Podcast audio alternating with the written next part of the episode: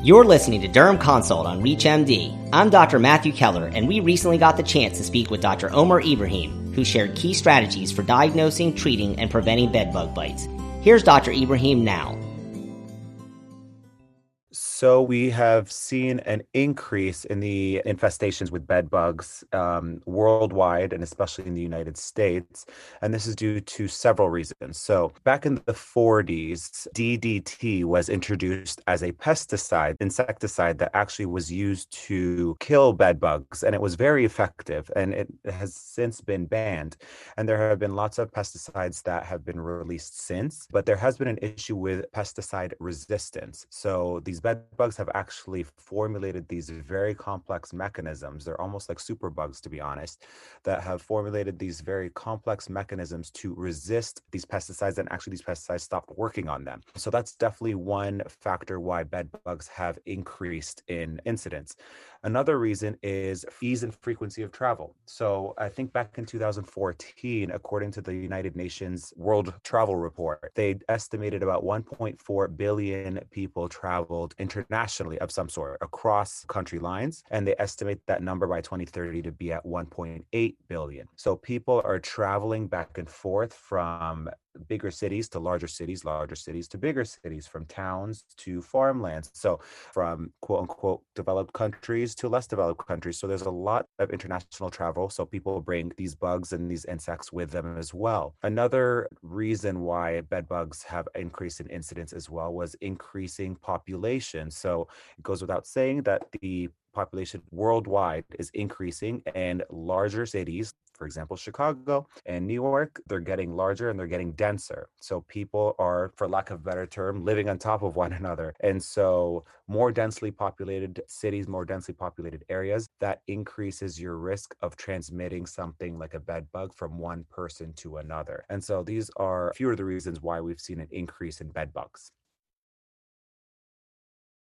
so, when looking at bed bug bites or looking at bug bites in general, you always want to first take a step back and ask the patient, where are the bites? Because usually, bug bites, specifically bed bug bites, are usually found either in the waistband area or on exposed areas. So, like the arms and the legs. Sometimes you can get it on the eyelids as well, because if you're asleep in bed, the bugs are more attracted to the locations that are easily accessible. So, like the arms and the legs and the face sometimes. So that's one thing you want to look at is where exactly are these bites? What the bites look like, and this is what I look for, they look like what we call erythematous or red to pink. Sometimes they're macules, which are flat, or papules, which are uh, tiny little raised bumps. They're very intensely itchy, most people. And one of the telltale signs that I almost always look for is the breakfast, lunch, and dinner sign. So you look for two to three bites in a row. They're almost always in almost a linear fashion because the what's thought to happen is the bug gets on your skin takes one bite moves over takes another bite moves over takes another bite. That's the breakfast and dinner sign. That's almost always if i see that the diagnosis of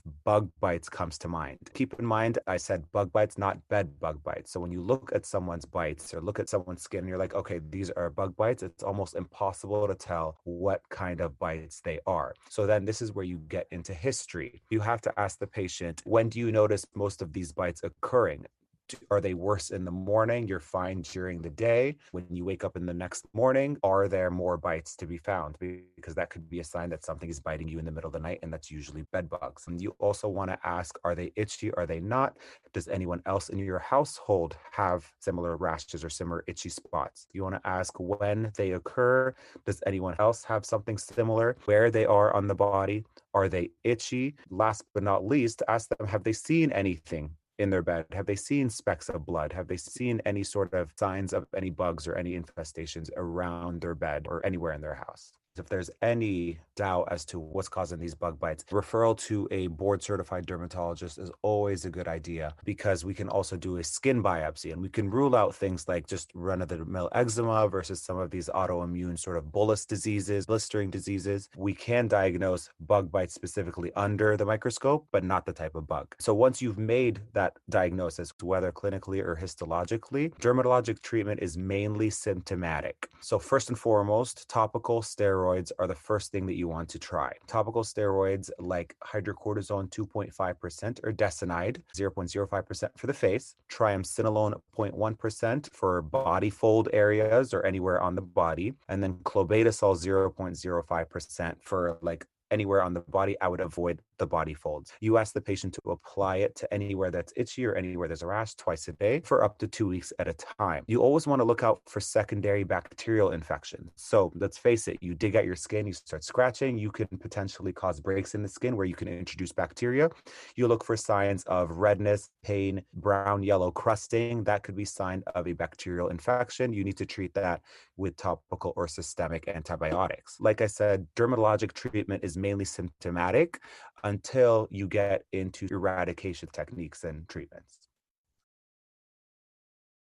So, when a patient gets diagnosed and you give them dermatologic symptomatic treatment, the real work really comes to the at home treatment. And at home treatment can be costly. It can cost upwards of a couple thousand dollars. So, before you even call a professional exterminator, patients should go and examine the home. And honestly, bed bugs, it's honestly a misnomer because they don't always just live in beds. They can be in your mattress, in your bed, in your linens. It could be in wallpaper seams, in electrical sockets. They can live on furniture furniture as well, and they can live on dirty clothing.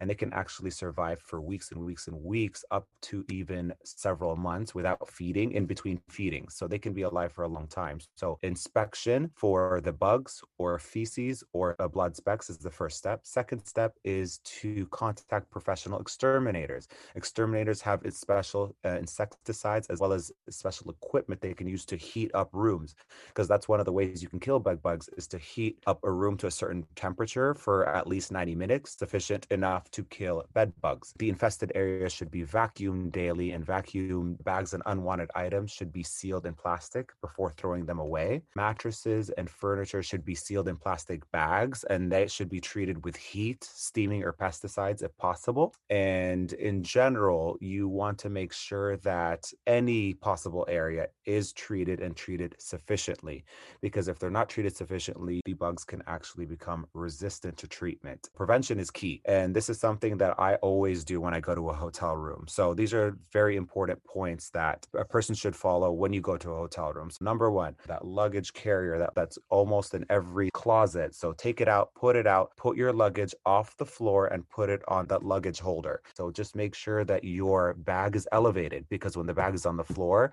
which granted, I am guilty of doing that a lot when I'm lazy, just open the bag and leave it on the floor. Bed bugs can actually jump in. And that's how bed bugs get into your clothes, and then that's how you transport them back home. So keep your bag on a luggage rack. Number two, when I take off my shoes, put them into the closet, and if there's a shelf, put it on the shelf. You want to keep the shoes off the floor because bed bugs can crawl out of the walls in the middle of the night, jump in your shoes, and that's how you can take them back home. That was Dr. Omer Ibrahim sharing key preventative and management strategies for bed bug bites. For ReachMD, I'm Dr. Matthew Keller. To find other episodes in our series, please visit reachmd.com slash dermconsult, where you can be part of the knowledge. Thanks for listening.